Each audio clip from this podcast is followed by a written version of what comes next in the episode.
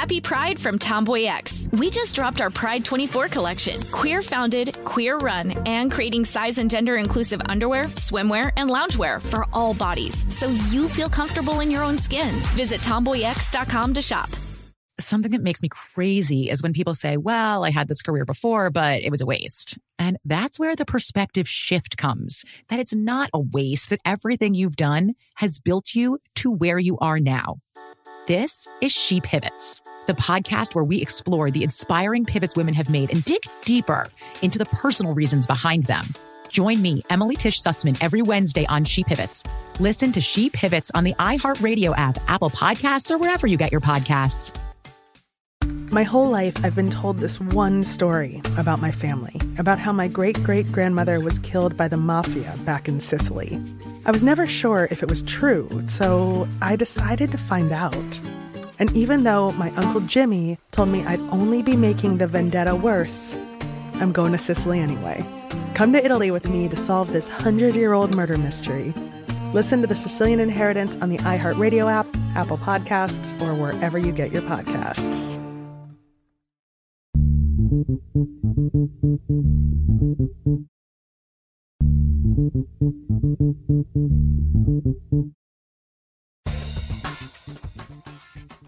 Morning, peeps, and welcome to Woke AF Daily with me, your girl, Danielle Moody, recording live in our Podstream studios here in Times Square. You know, folks, we have finally made it to the end of this god awful fucking week.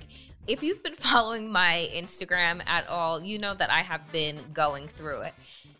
There are some weeks where the weight of our political and cultural discourse can kind of roll off my back, right? That I move through and really don't let things affect me. But this week, of all weeks, has really been trying my spirit and my soul.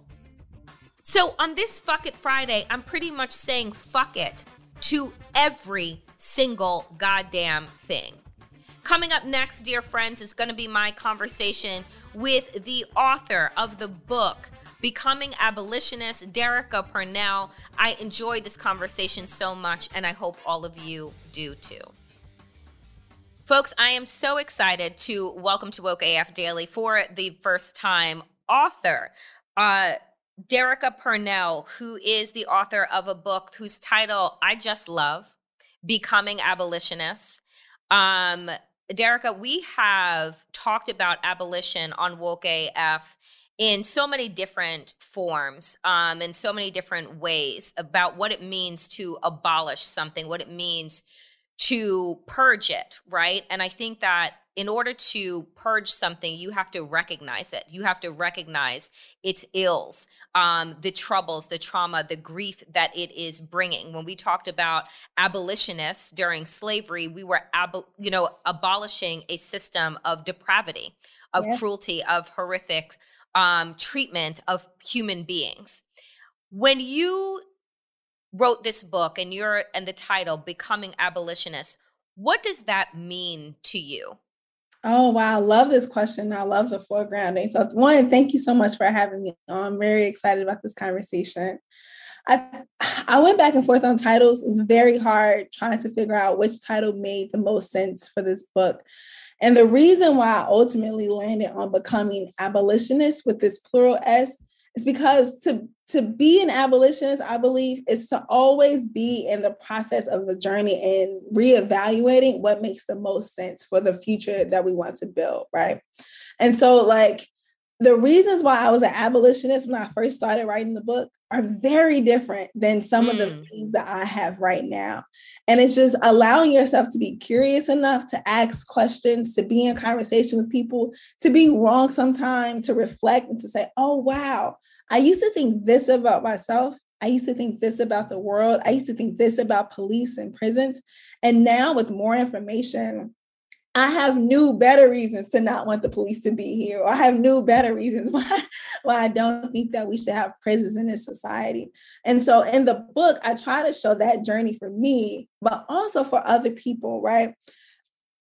10, 12 years ago, I guess 10 years ago. Oh my gosh, 10 years ago, about 10 years ago, when George Zimmerman killed Trayvon Martin, there were so many of us who were fighting spending hours sacrificing, you know, our work, our families, our school to make sure that someone was arrested. That is what we put that energy in. And there are so many of those people who were at the forefront of those movements who now don't even believe in arrests, don't even believe in prisons, don't even believe in police. And I wanted to talk about that because when people critique abolitionists, they'll say something like, well, you know, this isn't realistic. When we tried the realistic thing, right? Like we have spent our lives learning about the realistic way you're supposed to hold someone accountable accountable. And now that we know that those systems were never intended to actually offer true justice, true accountability. And so we're constantly becoming and examining what kinds of systems that we want to abolish and then what we also want to build you know i i love that one because i think that the journey that your book lays out is the journey that many of us are on right? Where we wanted to believe in a criminal justice system in a judicial system that was going to see our full humanity that was going to actually uphold the creed uh, that justice is is in fact blind right? Um, i think that from 2000 and what was it 2014 until now right? The amount of hashtags the amount of unarmed black people that have been murdered the the video of 9 minutes of George Floyd losing his losing having the life squeezed out of him not losing his life having his life stolen from him. You know I wanted to believe in the beginning when we saw Trayvon Martin to your point that there's no doubt this is a child, right? Yes. This was an adult. And so we we know that he will be convicted because how how could he not? And it was in that moment for me that I just I the faith that I had in in our politics, in our in our government, in our systems began to wane. And I and I want to talk to you about these different pinpointed moments because you also lay out very clearly where you grew up, right? The neighborhoods and how they were um, filled with various forms of violence, whether you're talking about environmental injustice factors or you're talking about actual crime or the lack of jobs and, you know, good schools and hopefulness. What are those kind of pinpoint moments that stand out for you over this timeline of moving from believing in the probability that a policing system could work for black people and then understanding that it was never meant to.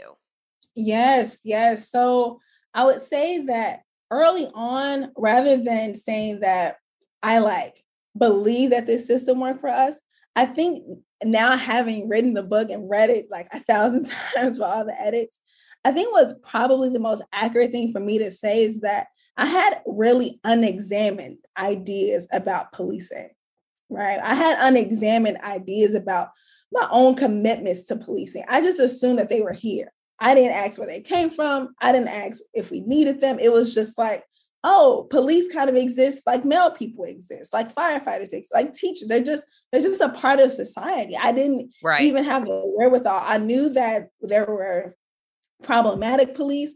I knew that there were police who were my mom's friends, right? I, I there was a range of and there sometimes there was an overlap in that Venn diagram. But you know, I, I, just took for granted their existence. I really had unexamined commitments to, to these institutions. And so over time, um, especially when Michael Brown was killed, that was one of the first times I started being pushed to ask, okay, like what is this thing about? Like why why why is this why can't cops just kill someone and kind of like go home? It was very it was a very huge political awakening for me and lots of other people. And what i also realized i was doing at that time long alongside lots of other people i was using um, what white people get, or at least what I perceive white people to receive as justice, as a metric for what I thought we deserve to. So I would say mm. something like, mm. this happened to a white boy. Like, we already know this black cop would be in jail. And we don't even have to guess because Mohamed Noor in Minnesota end up killing, I think Justine Damond, the white woman from Australia, he's in prison, right? So we would say, you know, if this was a white person, this is what would happen. If this was a white person, this is what would happen. And at some point, by being in conversation with other organizers, doing more studying, doing more research, learning about the origins of police, I had to be like, wait, what if this system that we know is racially unjust, what if it's also not working for white people? and we're fighting to get what white people have. We're fighting to get the justice that white people think yep. they get. And it's just like, what if, what if we get what white people get? Will that then mean that fewer black people will die? Uh-huh. Right? And I don't think that's true because white people are killed by police all the time. And I just don't want cops to go to prison after they kill us. I want the killings to stop. I wanted the violence to stop. And so it just completely disrupted my my notions of justice and fairness and equity. And I had to let go of that metric. I had to ask, is it unfair that we don't have it? Yes. But does it mean that it's real justice if we get it? And that answer was not clear to me. You know, that is so illuminating because I think that we spend a lot of times comparing comparing ourselves, right? Comparing what it is that black people don't have versus what it is that white people have. The fact is is that because we have qualified immunity in this country, yes. because you can just be a cop and you can fear for your life regardless of who is in front of you, exactly. kill them and then go home is in fact the problem, right? And right now just, you know, just last week we had uh, after 8 months of supposed deliberation and back and forth between, you know, uh, Senator Cory Booker and Senator Tim Scott, they want to come out and be like, nope, the gap is too large for us to do anything about policing reform. So this moment of George Floyd having his life squeezed out of him for nine minutes that we all watched together, they want to tell us after eight months, well, we just can't do anything. Yes. So we stay with the status quo or devolve even worse into the place that we are. What does that feel like? How how did that feel to you? Do you know what I'm saying? Like after we all witnessed this collectively in the midst of quarantine, where mm-hmm. we are mm-hmm. all glued to our devices, glued to our television, and witness this collective horror together. And now, eight months later, they tell us that what we thought was the spark of something new is now, oh, it's just too big to do?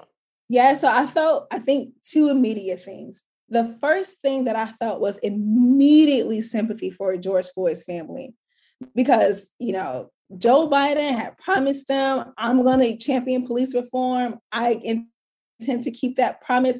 I got you. We're going to name this after George Floyd. We're going to, you know, put you on front stage at the Democratic National Convention. We're going to rally behind he was doing all of this while also still promising to give more money to police, which, yep. which he ultimately did.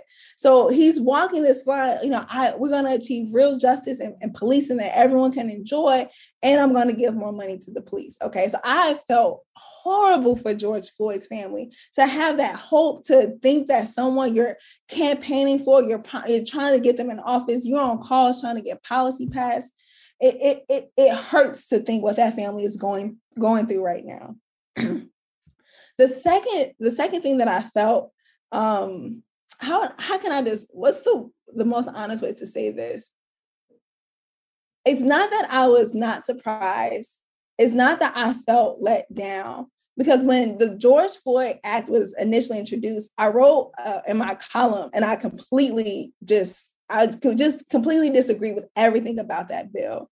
So here we have a policing bill that I argue wouldn't have even saved George Floyd's life, right? Mm. You know, yep. Derek Chauvin was called, police were called because of an alleged use of a counterfeit $20 bill, which is illegal. And if he used it, it is illegal. And cops have the constitutional power to stop people who's using counterfeit money. You can go to jail, right?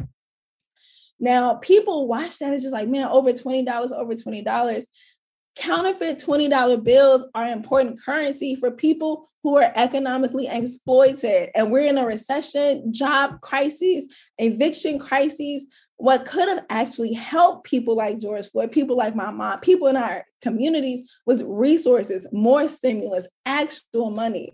And so if the cop would have just came and arrested George Floyd, took him to jail, there would have been no uprisings, no protest. There would have been no like, and that's what happens every single day. Yeah. So when yeah. I read this bill, I was just like, so wait, at the end of the day, what the actual problem was was you know, people, working class people, Black people living on $20 counterfeit exchanges being policed now has become a, a, a, way to give police more money to do more training to restrict chokeholds. Well, what about the poor? Why are we giving more money to people? Why are we giving more money to police?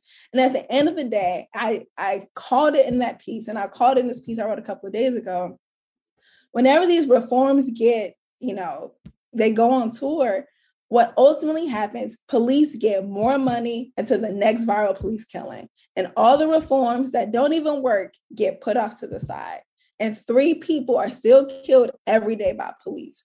And so it's frustrating that people have to be like, man, I really had hope in this bill. I really had hope in this policy when I didn't have any hope. And it was quite bad, actually. Right. It was pretty bad. And then it's just like, well, now what? Now what do you do? So reform isn't a realistic option. Like and now you're saying abolition is not realistic? Reform is not realistic. You know it's funny because i have been moving myself towards a place where i'm like i don't even want to use the terms reform or reimagine because you're reimagining something that is broken right? Like how do you, how do you reform something? How do you reform a leg that's been amputated? You don't right? Like you need to create something different. And I think for me, that's why abolition in and of itself feels right because it is the most honest thing. Because if you want to, if you want to create a new system, you don't do so off of what is broken right you have to abolish what is what is present in yeah. order to create something new and i feel like that's that's where the energy needs to be placed which is that it's not enough to just say oh we're going to reform we're going to reimagine we're going to reassess and we're going to do all of these things which is pretty much playing three card monte with people's mm-hmm. lives you're just moving the cards around the exactly. table and you're not actually doing anything it's a bullshit mag- magic trick right that yes. doesn't produce that doesn't produce anything um when when you hear the pushback when people talked about defund the police, right? And folks had said, you know, we sh- we shouldn't say defund.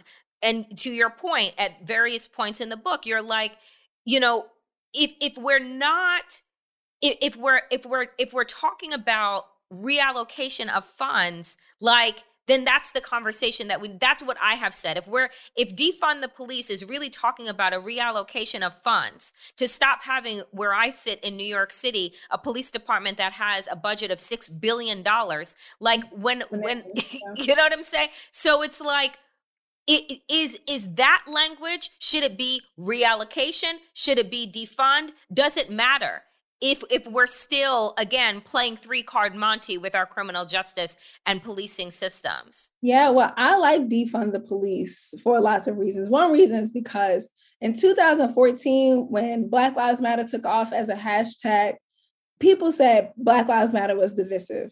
Like it's polarizing. All lives matter. I mean a lot of people did not said that not in good faith. It's like wait I would be on board with police not killing black people, but you said Black Lives Matter, so I can't. I can't engage. It's like, come on, like seriously. So if if something is Black Lives Matter, it's polarizing. That they just matter. Like it's like it, the floor, the bar is so low. Like it's so mm-hmm. so so low, right?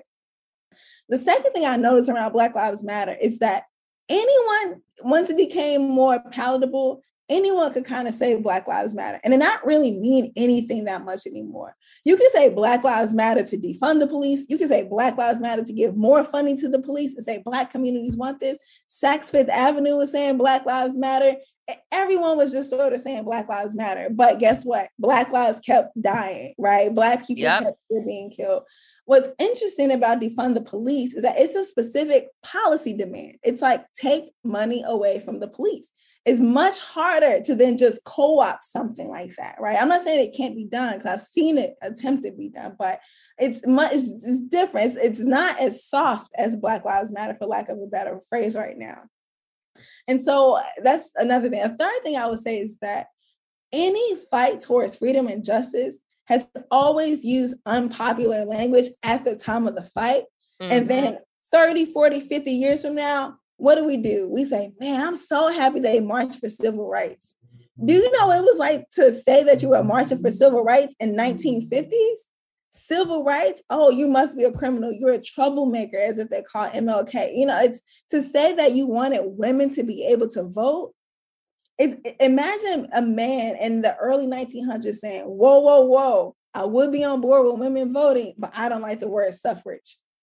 Like this is essentially what you're doing when you say, yes. right. So if, if the phrase is seriously the barrier, then let's figure out how to explain what the phrase means. But I imagine, I would guess that the people who actually don't like the phrase, most of them, not all of them, I, have met a couple of people have really interesting critical arguments of defund the police and abolition, right?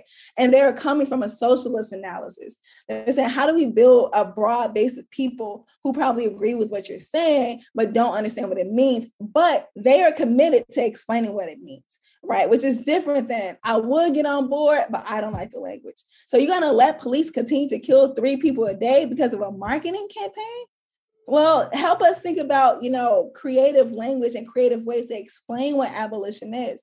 And so part of that is on abolitionists. When we say abolition, when I say abolition, I mean we need to dismantle, eradicate, reduce the reasons why people need police, and we need to eradicate the institution of policing and we need to eradicate the violence in society that make people feel like they need police. It's both. It's at the same time and it's overtime, right? So that's on us to do that.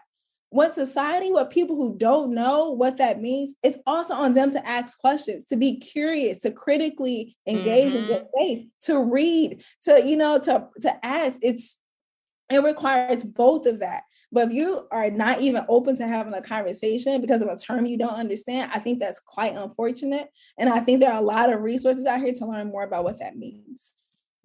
I appreciate that so very much because I think, you know, too, one of the lies that we continue to tell um, in our society with regard to policing is that more police equals more safety. Oh, yes. And the thing that I have been saying on Woke AF you know, interviews with former police chiefs, interviews with abolitionist uh, activists um, like yourself, is the fact that any I grew up in a very white suburb in of New York on Long Island, and I will tell you that I never saw police officers mm. ever. Right? Like that was not a part of my day to day. If I did, maybe they were, you know, driving past on, you know, on the main strip. What I did see were uh clean sidewalks, tree lined yes. streets, yes. gated communities, um, uh, country clubs and resource centers and libraries and all of these things.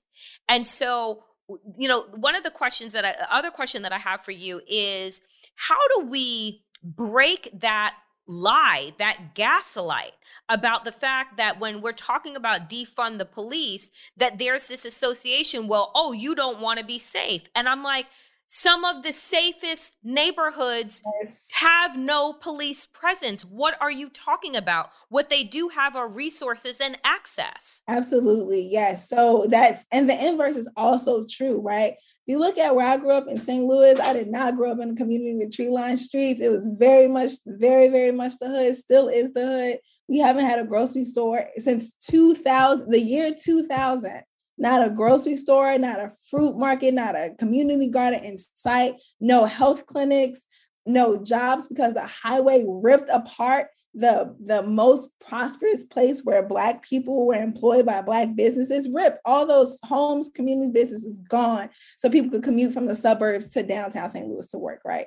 And so you look at a community like that you look in chicago you look in dc where i'm sitting right now in northwest super high rates of like violent crime also among the highest per capita rates of police and so the police presence also doesn't reduce the violence that people fear. It, it, mm-hmm. It's just mm-hmm. not. And every time, like right now, we experience a murder hike, probably because we're in the pandemic, people are stressed out. There are fewer jobs. There's an eviction crisis that's happening. There's so much precarity that leads people to more vulnerable situations. And when there's precarity and vulnerability in a pandemic, there's violence. Like we know this researchers know this, scientists know this. But then you read the New York Times, you read mainstream outlets, and it's like, y'all want to defund the police while there's a murder spike right now? Well, Tell me why, with a million cops in those places, especially in Chicago, St. Louis, Detroit, DC, these neighborhoods,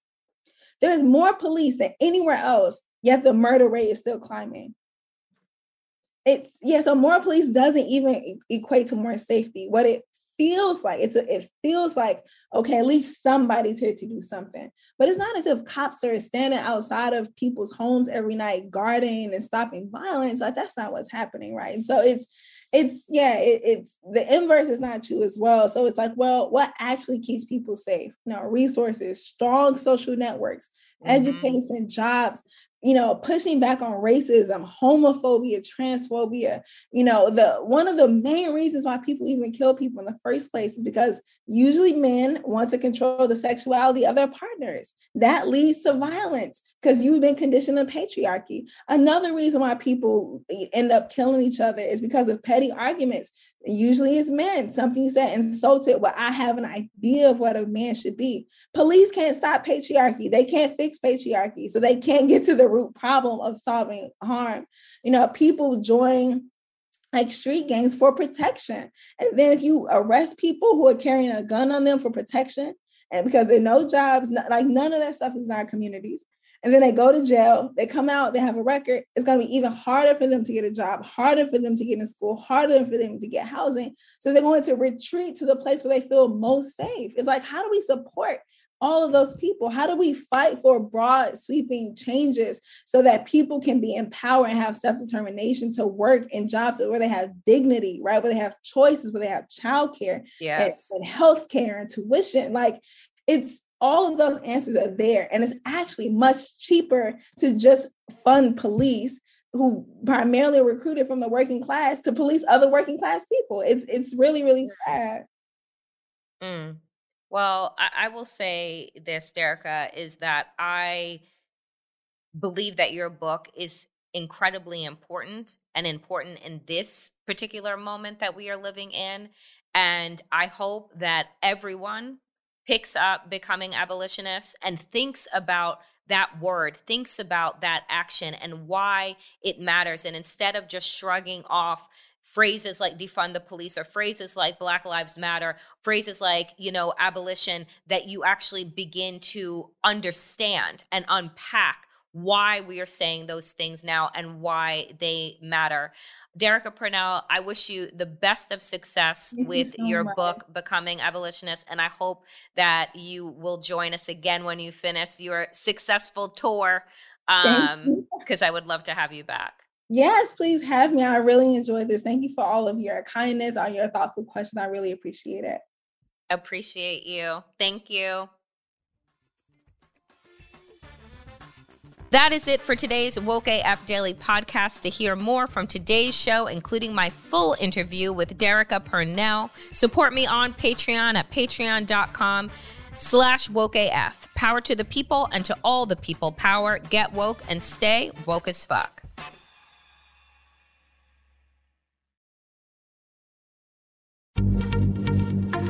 Happy Pride from Tomboy X, celebrating pride and the queer community all year. Queer founded, queer run, and the makers of the original boxer briefs for women, creating sustainable size and gender inclusive underwear, swimwear, and loungewear for all bodies so you feel comfortable in your own skin. Tomboy X just dropped their Pride 24 collection.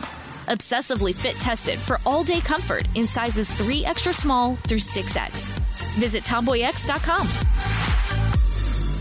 Something that makes me crazy is when people say, Well, I had this career before, but it was a waste. And that's where the perspective shift comes that it's not a waste, that everything you've done has built you to where you are now. This is She Pivots, the podcast where we explore the inspiring pivots women have made and dig deeper into the personal reasons behind them. Join me, Emily Tish Sussman, every Wednesday on She Pivots. Listen to She Pivots on the iHeartRadio app, Apple Podcasts, or wherever you get your podcasts. Every family has an origin story, one passed down through the generations. Mine happens to be a mystery involving my great great grandmother left behind in Sicily. I'm Jo Piazza, and my new podcast will transport you to the gorgeous island of Sicily as I trace my roots back through a whodunit for the ages. Listen to The Sicilian Inheritance on the iHeartRadio app, Apple Podcasts, or wherever you get your podcasts.